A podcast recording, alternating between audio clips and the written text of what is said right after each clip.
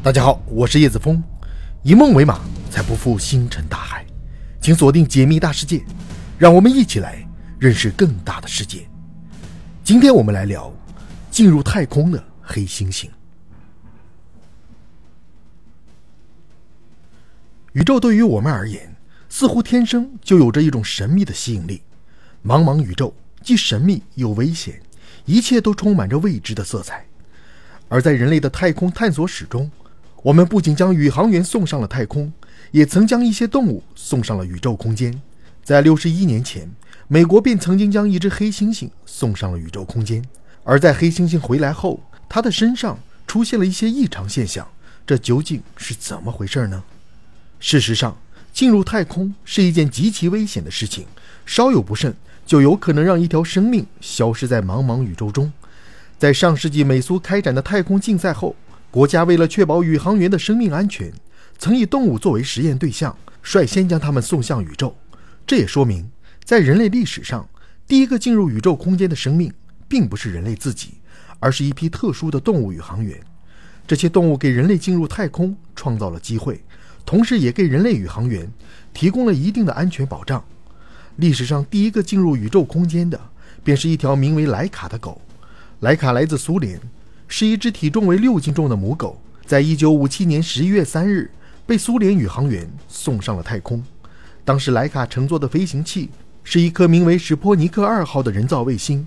按照原定计划，莱卡将在太空中生存十天，而这奇妙的十天太空日将成为日后苏联发展航天业的重要数据支撑。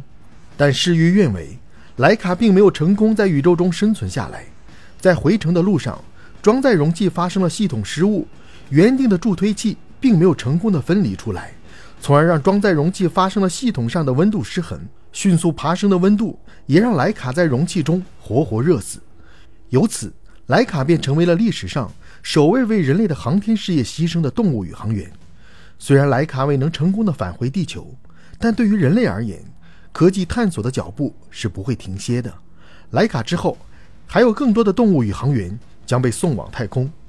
莱卡登空之后，美苏两国之间的太空竞赛仍在如火如荼地进行着。为了彰显本国的航天实力，美国也不甘示弱，决定将一只名为哈姆的黑猩猩送入宇宙空间。对于美国而言，哈姆登空也是一件划时代的事件。美国之所以会选择哈姆作为实验对象，是因为黑猩猩作为灵长类动物，从一定程度上是更接近人类的。哈姆登空后的实验数据。也能够大大推动美国航天业的发展。就这样，美国便开始进行一场神秘的黑猩猩训练计划。科学家们将四十只黑猩猩带入训练场内，每日对它们进行高强度的太空训练。在残酷的训练中，很多黑猩猩都由于压力过大，最终被淘汰。而在此过程中，黑猩猩哈姆便从中脱颖而出，成为最终的动物宇航员。在经过两年的训练后，哈姆能够基本掌握一些航空指令，随时准备向宇宙发出挑战。终于，在一九六一年一月，哈姆也终于开启了自己的航天之旅。对于美国航天局而言，这是绝对值得被铭记的一天。随着指挥台一声令下，哈姆便被送上了二十四万米高的太空深处，并且在宇宙中漫游了十八分钟。科学家们都为哈姆的成功升空而感到开心。但就在一切都顺利进行时，意外。却发生了。原来在返航途中，飞船出现了数据错误，在此过程中，飞船也不受控制地坠入大西洋。见此情景，科学家们一度以为这项实验将失败了。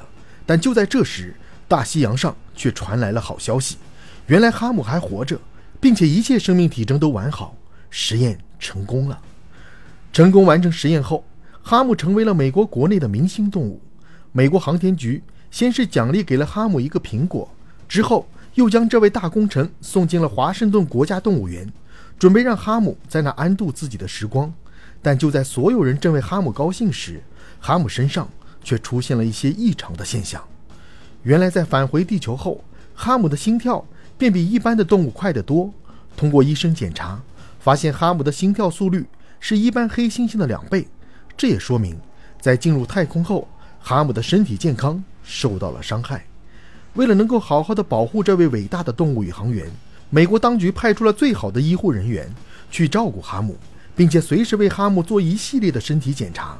但就是在这样的精心照顾下，哈姆还是难逃死亡的命运。在哈姆二十五岁那年，他便永久的离开了这个世界。而按照一般黑猩猩的寿命来看，哈姆本应该活到四十岁的。哈姆死亡后，美国当局本来只想草草的为他举行葬礼，但这一举动却引发了美国群众的不满。